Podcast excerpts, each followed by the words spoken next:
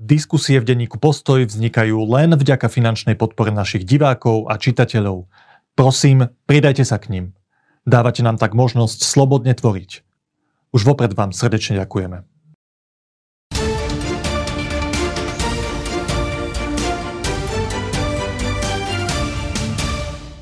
Do volieb zostávajú už len 3 týždne a nejaké dni a v tejto situácii vyskakujú aj nové aktuálne témy, ktorých sa mnohé strany chytajú, napríklad aktuálny problém, problém migrácie. Nie len o tom, ale aj o ekonomickom raste a iných otázkach sa budem rozprávať s predsedom strany Sloboda a Solidarita, Richardom Sulíkom. Vítajte v Postoj TV. Ďakujem pekne za pozvanie, prajem pekný deň. Pán Sulík, na úvod, na zahriatie, také dva slogany, ktoré zazneli v posledných mesiacoch z vašich úst. To sú že kampaň, táto kampaň bude kampaň vášho života a aj taký, že dosť silácky výrok, že chcete vyhrať tieto voľby. Niečo sa na týchto silných vyjadreniach mení? No tak e, to prvé je pravda, to sa naplňa, to je pravda. Ja som takto intenzívne nekampaňoval ani možno, že fakt nikdy. Ja, ja sa som v kuse niekde, deti som nevidel už hodne dlho, uh, takže to prvé sa naplňa. Len neznamená, že som denne v piatich médiách, že vy si to všimnete, keď browsujete internetom, ale chodím po Slovensku. Som bol na východe možno 10 krát za posledné 3 Už máte ten životný pocit, že makám v kampani najviac ako zo všetkých kampaní. To nie je pocit, to je realita. Pozrite si môj kalendár. To druhé, uh, ste to tak milo nazvali, že silacký výraz, tak viete, no vzniklo to, vzniklo to v inej dobe, a pred pol rokom, kedy sme si teda povedali, že ponúkneme uh, občanom, voličom túto alternatívu, preto lebo tvrdíme, že na úspešné vládnutie potrebujete 4 veci a iba Saska všetky 4 súčasne splňa. To je, musíte mať riešenia, teda program, ľudí, teda odborníkov, musíte mať skúsenosti a to všetko bez korupčných kauz. Iná takáto strana nie je. No a preto sme si povedali, že dáme voličom takúto ponuku a oni sa rozhodnú. Výsledok budeme vidieť o 3 týždne a ja neviem, 3 dní. Áno, ale to, to slovné spojenie už nepoužívate. Asi vní, Nie, to vnímate tak, že naozaj tá realita je trošku iná. Tak bol tam ešte aj taký ten faktor, že e, sme rátali, že Ivan Korčok povedie kandidátku, to bolo v tom období práve. OK, tak život je takýto, mení sa. Každopádne Saska je dnes e, preferenčne stabilizovaná strana, tie reči už e, ustúpili podľa môjho vnímania, že nebudeme v parlamente. Ani sa s tým už nestretávam v teréne. Stále to teoreticky prípada do úvahy. Nie viete, teoreticky môže padnúť aj, aj meteoricky, teoreticky môže padnúť nejaký riadny meteor, meteorit, ale... Aj vaše voličské jadro nie je až také pevné ako pri niektorých iných stranách napríklad. Ale dobre, nerozprávame sa o tomto, však tie výsledky uvidíme o 3 týždne, to nemá vôbec Presne zmysel tak. o tom diskutovať. Presne tak. Vy ste prišli do tej kampane hlavne s odbornými témami, však vaša strana sa tým profiluje Áno. dlhé roky. Áno. Ale človek mieni a niekedy tá situácia mení. Máme tu novú tému a to je migrácia. Vy si dobre pamätáte, však osobne ste mali veľa vyjadrení na túto tému vtedy, keď sa to v tom 2015, ak sa nemýlim, celé spustilo. August 2015, keď pani Merkelová povedala, Vir Schaffendas, vo voľnom preklade, nech sa páči, poďte všetci sem a do asi roku prišlo milión ľudí. Tak poďme sa pozrieť racionálne na to, čo sa deje dnes. Vidíme, že počty migrantov, ktorí prechádzajú cez slovenské územie, stúpajú, že Česi ich nechcú pustiť na svoje územie, lebo Nemci robia problémy zas im, teda tak. nie sme nie je to také jednoduché, že len prejdú cez naše krajiny ako v 2015.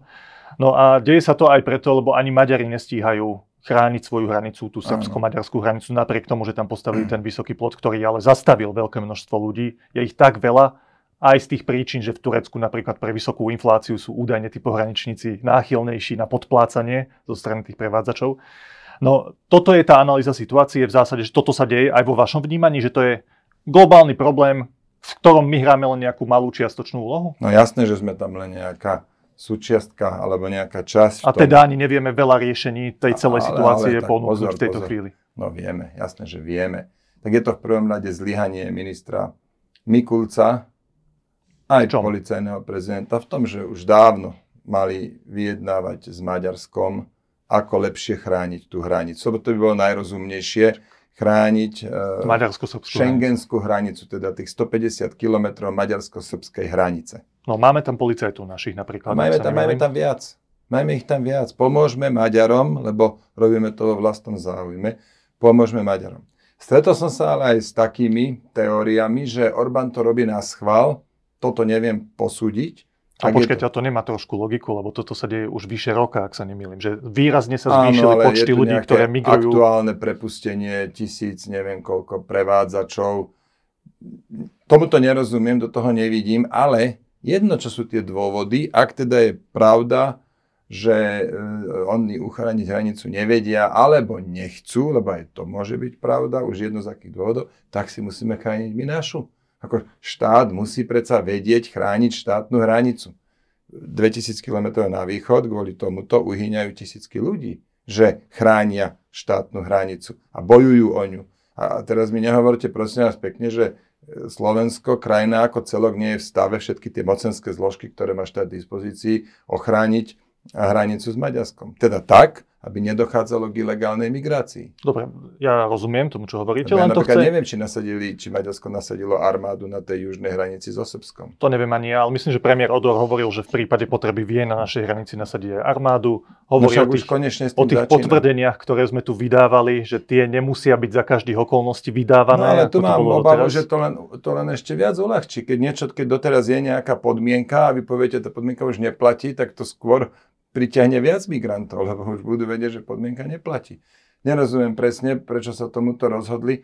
Roz, ja som sa, e, s Odorom som hovoril, možno, že pol hodinu sme telefonovali spolu, kde teda my veľa vecí sme si vyjasnili, ale nestotožňujem sa ja s tým opatrením, že doteraz je podmienka mať papier, čo, autom, čo, čo úplne logicky zbrzďuje ten, ten prúd migrantov a teraz tú podmienku zrušíme. No tak to len uľahčíme ten prechod. Ja si myslím, že by sme späť naopak, my by sme tú hranicu mali chrániť. Možno to vychádza z tej filozofie, že my tých ľudí nevieme zastaviť, aj keby nasadíme neviem aké proste všetkých. Jak to? Nevieme zastaviť všetkých, však vidíme, že Maďari tam majú plot, majú My tam ich, my veľké ich musíme, sily. za, nie, my ich musíme. Armáda pekne nech tam ide, nech tam nejde 500 ľudí z armády, nech tam ide 5000 ľudí Pán Sulik, ale vy chápete, že v kone... áno, treba spraviť lokálne opatrenia, ale No. v konečnom dôsledku ten problém nevyriešime na, na Slovensku. No, nie. Máte aj globálnejší pohľad, čo s tým? Počkajte, veď, Áno, Hovorili mám. ste kedysi o tých hotspotoch No v jasné, Sýrii a. Líbii, ak sa nemýlim. V Líbii, nie v Sýrii. To treba spraviť, jasné. No niekde na, na, niekde na pobreží Severnej Afriky, môže to byť aj Alžírsko. Zaplatiť viac Turkom? Dohodnúť sa s nimi Zaplatiť. ako Angela Merkelová? Skrátka, to sú tie globálnejšie pohľady, ale najprv ešte k tomu slovenskému chcem povedať, že ja nehovorím, že tým, že my budeme chrániť e, hranicu, vyriešime problém globálnej migrácie. No to určite nie, to Slovensko nie je v stave, úplne objektívne. Ale my vieme chrániť našu krajinu. Na to sú tu politici, policajti, armáda. Musia chrániť tú hranicu. A keď nič iné, no tak potom treba nasadiť armádu. Keď nestačí 500 vojakov, nech tam ide 5000 vojakov. To je, toto nemá alternatívu. Chránenie hranice, štátnej hranice nemá alternatívu. A teraz tomu globálnejšiemu pohľadu. Áno, mimo územia EÚ, pred bránami Európskej únie treba zriadiť azylové centra, hovorí sa teda o tom hotspoty. Tam môžu všetci, ktorí chcú ísť do Európy žiť, môžu dať žiadosť o azyl, a, alebo aj dočasná ochrana sa poskytuje. A sú tam zrejme aj iné právne inštitúty. Tam to bude posúdené, kto môže. Pán Sulik, to ste hovorili pred 8 rokmi. A čo? A, A čo keď sa nestalo? Počujete, ja celý, život hovorím, ja celý život hovorím, že 2 plus 2 je 4. Predstavte si. Ja, ja A hovorím to aj dnes, Ja sa vás pýtam na komentár, že tento nápad, však vy nie ste jediný, čo si to myslí, tak z toho sa nič nestalo. Viem, že agentúra Frontex posilnila svoje kapacity. Áno. Napriek tomu zomierajú, že stovky ľudí v stredozemnom mori. Európska únia je v tomto vyslovene neschopná. Zlyháva na celej čiare. Lebo tí politici nemajú odvahu urobiť s tým koniec. Keby zriadili tie centra a riadne uzavreli hranici, hra, hranice, tak, tak toto skončí. Robia opak. Robia jeden, jednu perfídnu, hnusnú súťaž v plávaní. To je extrémne nehumánne, ako k tomu pristupuje Európska únia. Robia súťaž v plávaní. Kto prepláva stredozemné more, mo- môže teda tu, budeme sa, voči nemu sa budeme tváriť, že tu nie je, že to nebola ilegálna migrácia, že však už niek- niekde sa tu stratí v tom, v tom priestore.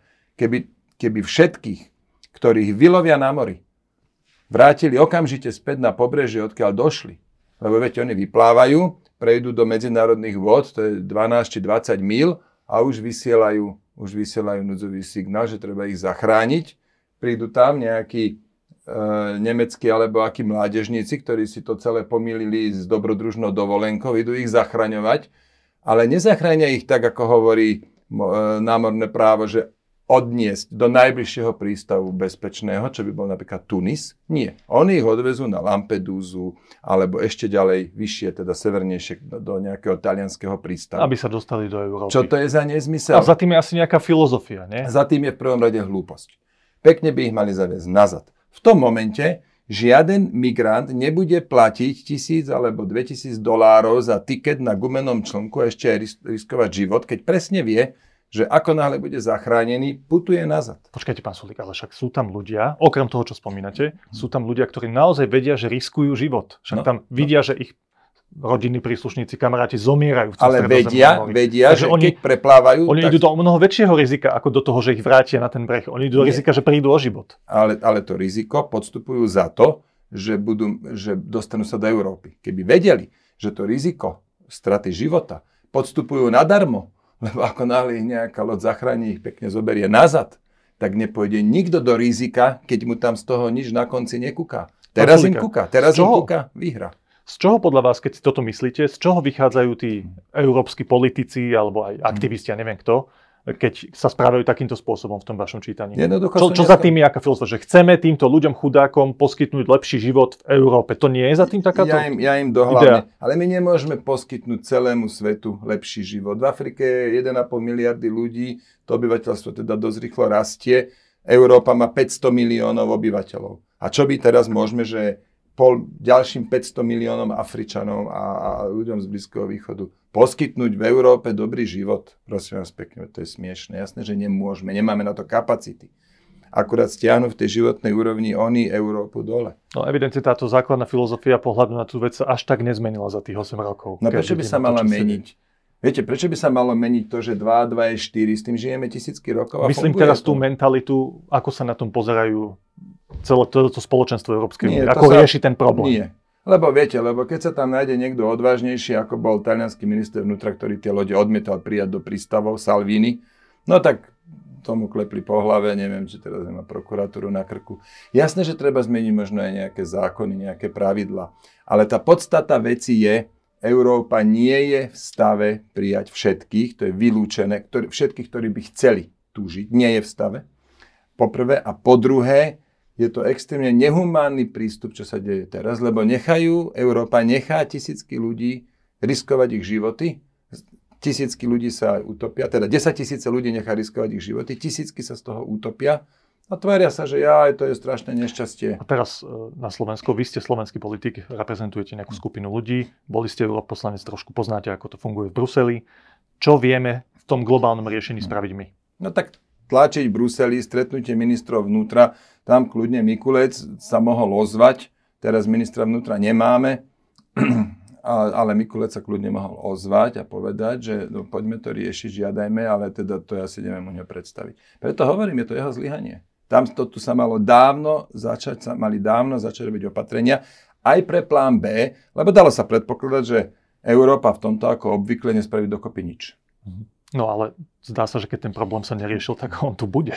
Takže v najbližších hovorím, mesiacoch musíme čakať asi nejaké preto, zase ďalšie napäté veci. Veď ale preto hovorím, že keď Európska únia zjavne ako celok zlyháva pri riešení, Schengen minimálne na maďarsko-srbskej hranici zjavne nefunguje, musíme chrániť našu štátnu hranicu my že musíme naozaj takto reštriktívne no jasné, začať od nás. Dobre, pán Sulik, aký ďalej. iný, aká inak, akú inú koncovku to má? Uľahčovať im a dúfať, že však oni pôjdu všetci ďalej do Čiech? Lenže to oni sme robili doteraz. Pôjdu do Nemecka a Nemecko, keď zavre brány, a Češi zavrú brány, sám ste to hovorili pred chvíľou, ostanú nám tu. A my potom čo budeme robiť? Pošleme ich do Maďarska. My, no ale Maďarsko odmieta tieto tzv. readmisné dohody. Odmieta. Takže nám ostanú tu. To je aké riešenie? Už dnes, ak si treba pozrieť tie zábery na teatrojke, boli, jak tam ľuďom skáču do záhrad a obsluhujú sa a podobne. Však ten problém treba riešiť. A riešiť ale nie, že, že prosím vás pekne, buďte takí laskaví a prejdete, ale prejdete čím skôr. Obávam sa, že ten, ten, že ten problém naozaj v najbližších týždňoch a mesiacoch bude aj na Slovensku riešený, ale bude musieť byť nejako riešený Áno. aj, aj celoeurópsky. Ak bude Saska vo vláde, tak určite budeme tlačiť na to, že armáda, momentálne nemáme žiaden ozbrojený konflikt, pekne celá armáda, jak je, nech ide strážiť hranicu. Dobre, poďme ďalej. Ako som už spomínal, vaše hlavné veci sú ekonomika, školstvo, zdravotníctvo, energetika. To, to sú vaše hlavné áno, priority. Áno. Ja sa zameriam v tomto prípade na ekonomiku, to je vaša najväčšia srdcovka, najviac tom rozumiete. K energetike máme plánujeme, to je už váš finálny program. Hej? Naši, nie, nie, tak, taký to je, v sobotu. Pozajtra máme programovú Lebo som len tú beta verziu našiel na našom webe zatiaľ. No áno, to je na webe áno. do pozajtra a potom tam už bude finálny program. Pozajtra ho predstavujeme. Programovú konferenciu áno. tu v Bratislave. K zdravotníctvu tu už bol pán Salaj v dueli s pánom Stachurom. Plánovali sme mm. aj školský duel, pán Greling nechcel prísť a plánujeme aj energetický duel. Tak, ale poďme, Možno, poďme že tej... nemohol, ja sa ho spýtam, že či Nechcel? teda nenájde sa priestor, aby taká debata by mohla to byť by bolo, zaujímavá. To by bolo výborné. No, e, poďme k tej ekonomike. Bol tu nedávno šéf rozpočtovej rady aj s pánom Klimekom v dueli a on jednoznačne povedal, že máme veľký problém z dlhodobého hľadiska v perspektíve 30-50 rokov. Je to aj z toho dôvodu, že sa nám zmení demografická situácia, bude to o mnoho viac starých ľudí, tým pádom veľmi výrazne stúpnú tie štruktúrálne výdavky na dôchodky. A, a zároveň tu je aj problém, že sa prijali viaceré opatrenia, ktoré dlhodobo zaťažujú rozpočet. Tak. To sú mnohé, aj 13. Hm. dôchodok, aj ten rodinný balíček a ďalš, ďalšie veci. No, tak východisko z tejto situácie, ktorá začína byť neúnosná pre deficit nášho štátneho rozpočtu, aj dlhodobý dlh, ktorý budeme mať, východisko spočíva v niekoľkých veciach. Tak vy ste ekonómia, nie som, vy to viete lepšie pomenať, ja to veľmi laicky zhrniem. Tak jedna vec je, že, že zvýšime dane zvýšime príjmy do štátneho rozpočtu tým, že zvýšime, tým, že zvýšime dane. Napríklad zvýšime príjmy tým, že zvýšime Alebo aj dane. tým, že, zvý, že zlepšíme výber daní. Áno. Alebo aj tým, že zrušíme výnimky. Potom, ale v zásade, potom tým, že, že znížime výdavky, tak. teda niektoré tieto áno. veľké, dlhodobo zaťažujúce opatrenia áno. zrušíme alebo nejakým áno. spôsobom obmedzíme, čo je samozrejme politicky veľmi nepopulárne, keď sú už raz prijaté, ťažko sa rušia. Presne ako Tretia vec je, že nejak naštartujete tú ekonomiku, aby viac Tretia produkovala. Vec je, že zväčšíme kolač.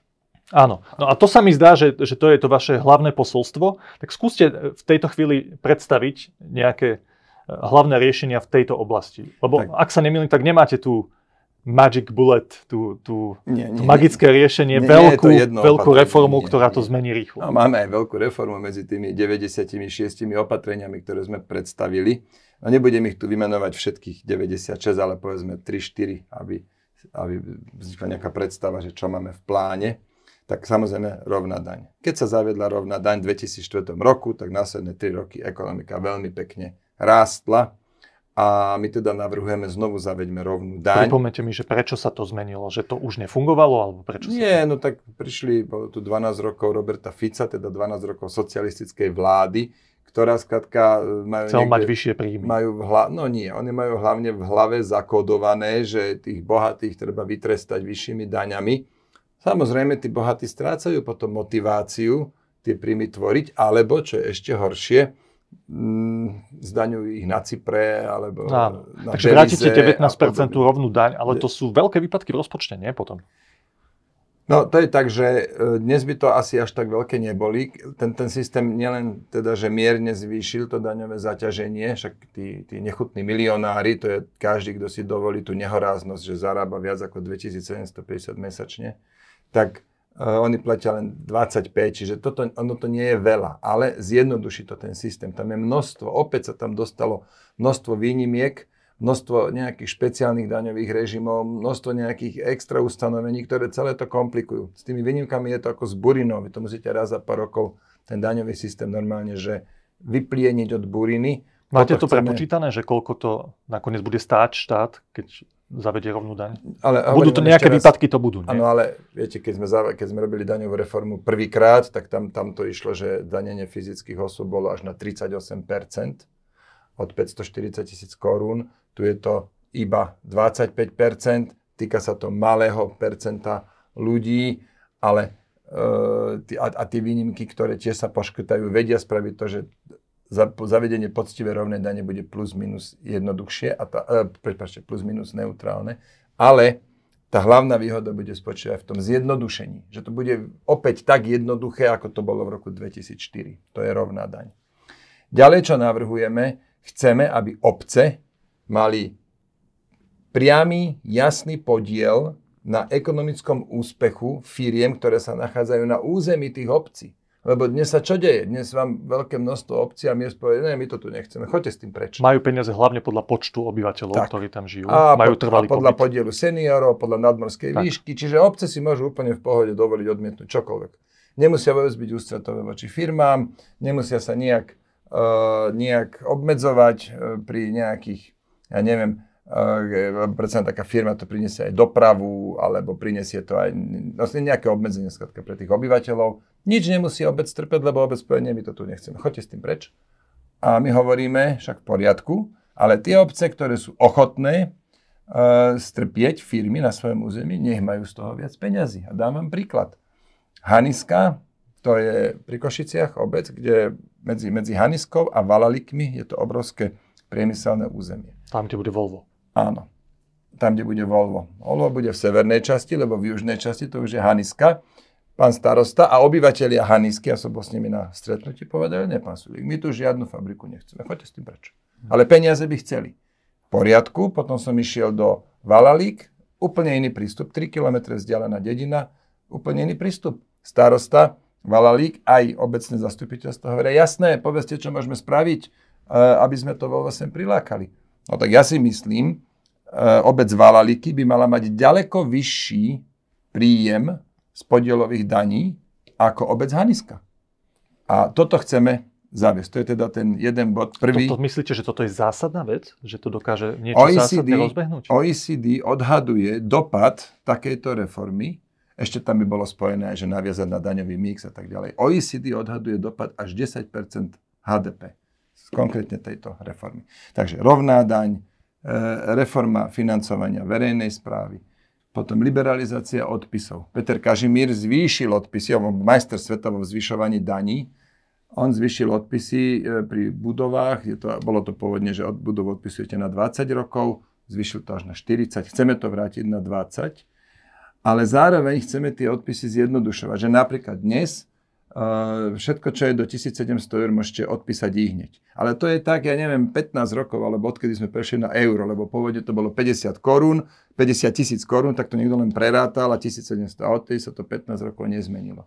No tak chceme to minimálne dynamizovať, nech to je naviazané na nejaké životné minimum a nech sa to pekne každý rok tá suma Bude to zvyšuje. určite vyššia suma už teraz, áno, keby to hneď spraviť. Áno, v ideálnom prípade. Čo to prakticky znamená pre tých podnikateľov? No, že keď niekto si kúpi počítač za 2000 eur, tak nemusí ho odpisovať 2, alebo pokiaľ to je nejaký špeciálnejší, až 4 roky.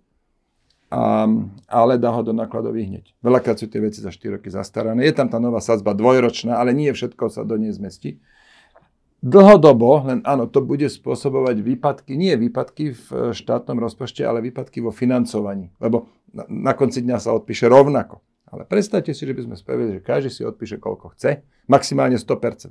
Ale neboli by tie odpisové doby, že auta na 4 roky, stroje na 8 rokov. Jednoducho si to môže odpísať i hneď z daňového hľadiska. Samozrejme pre auditorov a tak ďalej, tie stroje stále majú hodnoty, ale do, tých, do toho nechcem zachádzať.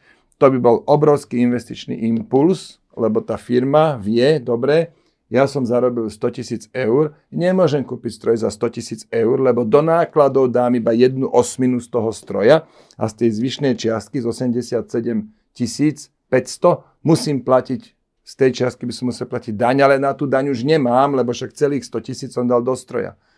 Keby mohol všetko odpísať, tak jeho základanie je nula. V ďalších rokoch už nič neodpíše a teda by platil o to viacej daní. Tak my tvrdíme, že dať takúto maximálnu slobodu v odpisoch by výrazne zvýšilo chuť firiem investovať. Mm-hmm. Tak to máte už tretie opatrenie. Hej?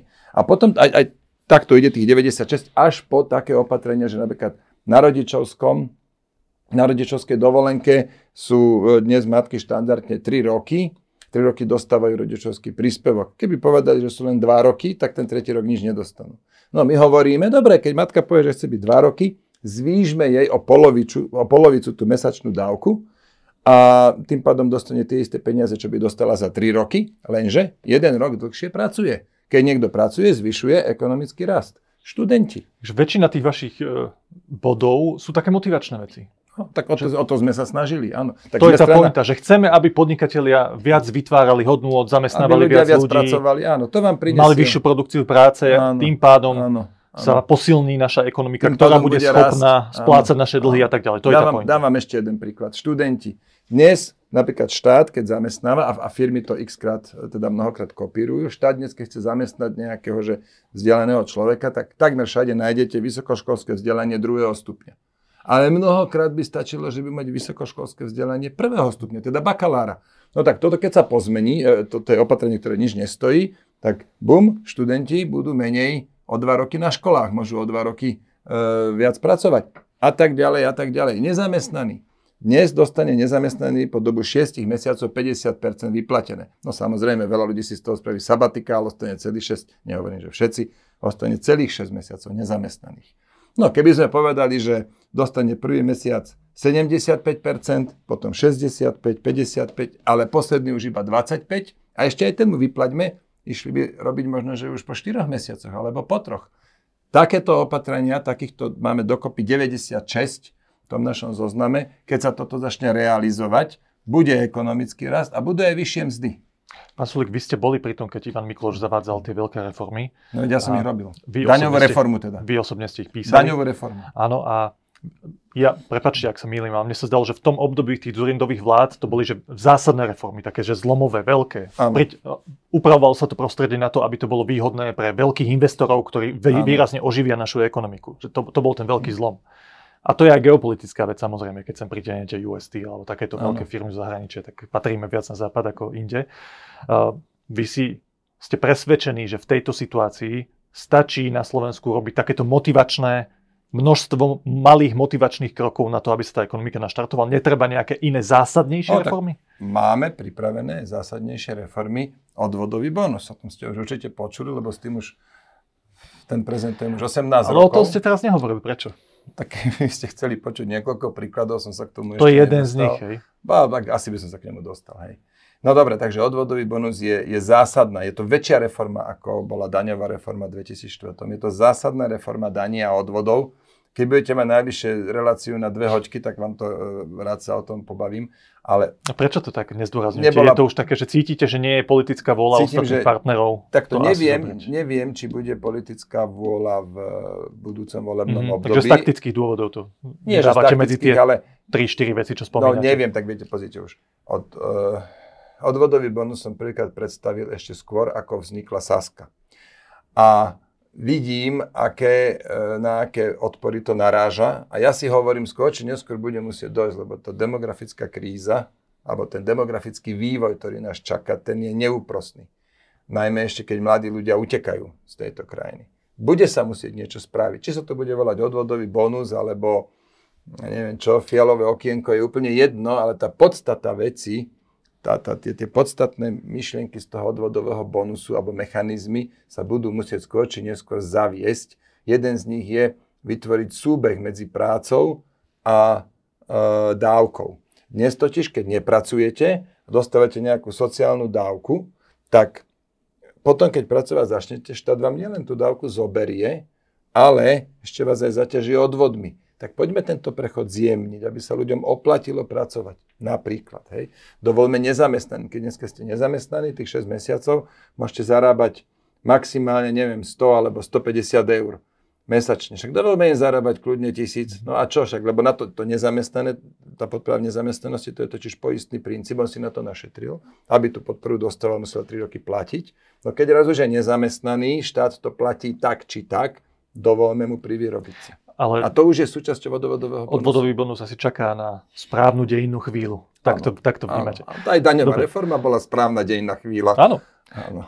Ale Problém či, je, že ten ľudský život je, je Či tá správna dejinná chvíľa nie je už teraz, len nie je politická vôľa. No, však no, tam to súvisí. Pán Sulik, eh, naposledy, keď ste tu boli, sme sa rozprávali aj o progresívnom Slovensku. To je taká zvláštna pozícia, ktorú máte voči ním, lebo na jednej strane sú to váš konkurent. Máte spoločný, množstvo voličov spoločných, ktorí sa rozhodujú medzi vami. Na druhej strane je to... našich voličov sú, tam. Na druhej strane je to asi najbližší koaličný partner do budúcnosti, alebo možno jeden z najbližších no, koaličných veď, partnerov do budúcnosti. Takže to, to, je, to spolu súvisí, to sú spojené nádoby. Presne tak. No a keď som sa vás pýtal naposledy, že čo hovoríte na ich ekonomické návrhy, ste povedali, lebo pred ostatnými voľbami ste veľmi kritizovali, že sú nerealizovateľné, extrémne ľavicové, veľmi nákladné. Eh, povedali ste naposledy, že potrebujete to vidieť. Už ste to videli? Ako hodnotíte ano. to, čo oni no, tak z ekonomického hľadiska predstavili program iba pár dní dozadu my ho, my ho zhodnotíme, vyhodnotíme tak ako ostatné, ako programy ostatných strán. A no, bohužiaľ, musím povedať, že mnoho návrhov je jednoducho naivných a nefunkčných. Dám vám, dám vám jeden príklad. Chcú robiť na všetky v štátnych podnikoch, na všetky pozície, chcú robiť, že nezávislé výberové konania, e, ktoré budú robiť nejaké nezávislé komisie, Viete, no, minister má byť zodpovedný za to, povedzme minister hospodárstva, lebo tam je najviac tých štátnych podnikov. Minister hospodárstva má byť zodpovedný za to, že SPP je v zisku a nie je v strate, že funguje Javis, že funguje Transpetrol e, a ďalších neviem koľko podnikov, že sa napríklad obnovujú kúpele sliač, ale do vedenia tých podnikov nebude mať čo kecať. Bude, budú tu nejaké výberové komisie, ktoré vyberú odborníkov. No dám vám príklad, v baníctve je naozaj odborník, pán Kukelčík, lebo 16, už, len, už len z toho titulu, že 16 rokov viedol hlavný banský úrad. Lenže zároveň pán Kukelčík je jeden podvodník, ktorý tam šachro, šachoval s tými cenami zlata, čo sa ťažilo zlato a podobne. A mne je úplne jedno, aký on je odborník, keď to je morálne ne, nespôsobili človek na to, aby to viedol. No lenže nezávislá výberová komisia. Otázka je, kde vlastne by prišli, tá komisia tiež nespadne z neba. Kto by vybral výberovú komisiu? Lebo keby mal minister vyberať nezávislú komisiu, tak nie je nezávislá a je to úplne zbytočné divadlo. Ak to minister nemá vyberať, vyberie to, neviem, nejaká neziskovka, ktorá nebude za nič zodpovedná, ale majú pekne znejúci názov, niečo s korupciou napríklad, alebo boj proti korupcii a za odbornosť, taká nejaká neziskovka môže vzniknúť a vyberať komisie. Hmm je to nedotiahnuté. Chápem, len toto je o štátnej správe. Viete aj k tým konkrétnym ekonomickým no, počkajte, veciam? ale je to, to je kľúčové. Však štát spravuje podniky v hodnote asi... Ministerstvo zlí manažéri znamenajú ja, zlé spravovanie. Ja som áno. zodpovedal za, za majetok štátu asi v hodnote 15 miliard eur. A teraz na, do vedenia toho budú podosadzovaní. To je dosť ekonomická vec, lebo viete, máte, na Slovensku máte relatívne málo podnikov kritickej infraštruktúry a, ve, a, a vo väčšine, alebo vo veľa z nich, možno, že v polovici má štát podiel. To sú dosť významné veci, v energetike najmä. Teraz tam budú podosadzovaní ľudia, na ktorých minister nemá vplyv. Neviem, ako majú byť odvolávaní, čiže takýchto návrhov nedo, nedomyslených tam je hodne. Dávam ešte iný príklad a to už považujem nielenže za nedomyslené, ale aj za za celkom e, vážny zásah do, do slobody a do práv vlastniť niečo a síce majú tam bod, že vy keď vlastnite byt, vy súkromne vlastnite byt a chcete ho predať, musíte ho ponúknuť najprv štátu. No. A to je čím odôvodnené? No, že chcú riešiť bytovú otázku. Aha, štát bude vykupovať byty. Áno, môže prenajímať alebo predávať. Aby ich mohol mhm. prenajímať a, a to je povinnosť, že ja to musím ponúknuť. Vy štátu. musíte ponúknuť, okay. áno. Vy nemôžete ten byt predať za... Posilnenie roli štátu na úkor nejakých osobných extrémny slobod. zásah, extrémny zásah mm. do vlastníckých práv. Dobre, posledná téma, pán Sulík, sa týka tej kapitoly Aby som osobných... teda ešte doplnil, píšu tam síce, že má to byť za trhovú cenu, aby ten majiteľ neprišiel o peniaze. Lenže keby to bolo skutočne za trhovú cenu, tak netreba zavádzať túto povinnosť. Jednoducho štát, keď keďže má zjavne miliardy eur dispozícia, nevie čo s nimi. Si nájde na nehnuteľnosti. Ide na reality.sk a môže vykúpiť 100 bytov denne. No, vás a dať ich, potom, e, dať ich potom tým, e, ktorí si na byt nezarobili. No, tak to je úžasná politika. Tá motivuje k tomu, aby sa ľudia snažili si zarobiť na ten byt. Prejdem ku kapitoli poslednej téme a kapitol osobné slobody, ktoré máte. Vy jednoznačne píšete v tej beta verzii, ktorú, ktorú som našiel na vašom webe, že že upravíte v právnom poriadku práva týkajúce sa ľudských vzťahov, vrátane registrovaného partnerstva osôb rovnakého pohľavia aj práva na adopciu detí. Registrované partnerstva Viete si predstaviť situáciu, v ktorej by ste za splnenie tohto bodu z vášho programu považovali aj ten inštitút dôverníkov, niečo toho typu, ako predstavil ex-minister William Karas? No, budeme rokovať. My tu zámerne nerobíme z tohto e, červenú čiaru. A dovolte mi odbočiť ešte. My máme jedinú červenú čiaru a to je, to sú vyššie dane. Áno. Nepôjdeme do koalície, ktorá si do programového vyhlásenia napíše, my zdvihneme dane, aby sme mohli financovať tie hlúposti, čo poslanci poschvalovali. Tak tu sme zásadne proti. Ale nikde inde červenú čiaru nemáme. A preto ma aj prekvapuje toto nezmyselné hrotenie z obidvoch strán, ale, ale nie len zo strany Progresívneho Slovenska, ale aj zo strany, zo strany napríklad KDH, že zásadne odmietajú vôbec nejakú debatu. Nie, my nepôjdeme bodka lebo takto stavať bariéry, tak nakoniec to bude vyhovovať len, len Ficovi. Ten nemá žiadne čiary a robí si svoje. No a teraz k tým partnerstvám samotným, tak budeme rokovať. Budeme hľadať prienik, budeme hľadať tak, aby bola aj, aj, aj vlk, aby bol celý, aj ovca síta, niečo nájdeme a... Naopak. Vlk síty aj ovca vtip, to som tak, že, ja som ešte rozmýšľal, aby som to povedal v tom poradí. Vy ste to chceli povedať No takto. akože vtipné strašne. Aj, tak to, teda takže aby bol, aby bol vlk síty, ovca celá. A aby teda sme Dobre, pán Sulík, ale, ale KDH... Má zmysel komplikovať homosexuálnym párom život? Nemá určite žiaden nie, zmysel. Určite nie. No, Len keď ste hovorili o tom, že KDH vyhrocuje tú pozíciu, oni zase hovoria, že sú prístupní tomu riešeniu, čo ponúkol pán Karas, tak evidentne sú otvorení upravovať tie životné situácie. A poviem vám, tento argument ma zaujíma, čo si o tom myslíte. Oni odmietajú samotný inštitút registrovaných partnerstiev, ako ho poznáme v zahraničí, preto, lebo argumentujú salámovou metódou. Príklad vidíme v Českej republike, mm. kde bolo 17 rokov, tuším, registrované partnerstva, boli jedni z prvých, tuším, v tom našom priestore. A dnes v júni, teraz v júni prešla prvým čítaním legislatíva o manželstve pre všetkých. A tohto sa KDH obáva, že vy viete pochopiť túto argumentáciu? No, vedel by som ju v minulosti, ale pred neviem koľkatými desiatimi rokmi sa u nás dostalo do ústavy to, e, že manželstvo je iba muž a žena. A tým pádom je to výrazne odlišná situácia ako v Česku, lebo tam nemajú v ústave toto zapísané. A preto si Takže myslím, tá obava že odpadáva preto tú obavu považujem za zbytočnú. Musela by sa totiž najprv zmeniť ústava, no keď tu keby sa na Slovensku malo nájsť dostatok hlasov na zmenu ústavy v takejto veci, zjavne teda bez KDH, tí, tí by boli bytostne proti, tak potom už sa ani KDH nebude nikto není špýtať ohľadne registrovaných partnerstiev. Čiže, čiže ja si myslím, tu takáto obava nie je na mieste. Bola by možno vtedy, keby, lebo chápem, čo je salámová metóda, Brusel takto pekne postupuje desiatky rokov, ale v tomto prípade tým, že v ústave je napísané, že to je len žena a muž to manželstvo, tak nemám obavu. Dobre.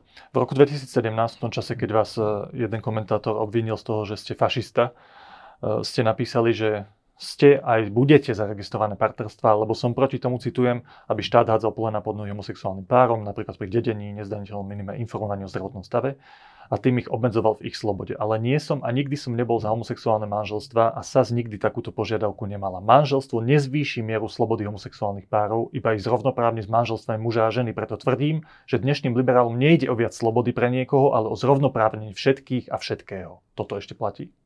No áno, manželstvo nezvýši životný komfort homosexuálnych párov, to si povedzme na Preto ani vy osobne nie ste za manželstvo homosexuálnych párov. No ja by som to nešiel pretláčať, lebo teda ja keď sa politicky v niečom angažujem a za niečo kopem, tak chcem tam mať aj reálny výsledok, chcem tam mať nejaký efekt, niečo, nech to je radšej tých 100 hodín pracovnej, pracovného času čistého, čo by som venoval tomu, to tak radšej budem venovať tomu, aby v Rimavskej sobote vznikol priemyselný park, alebo to Volvo sem došlo, ale nie je tu teraz bojovať za to, viete, ako sa to dieťa volá úplne jedno.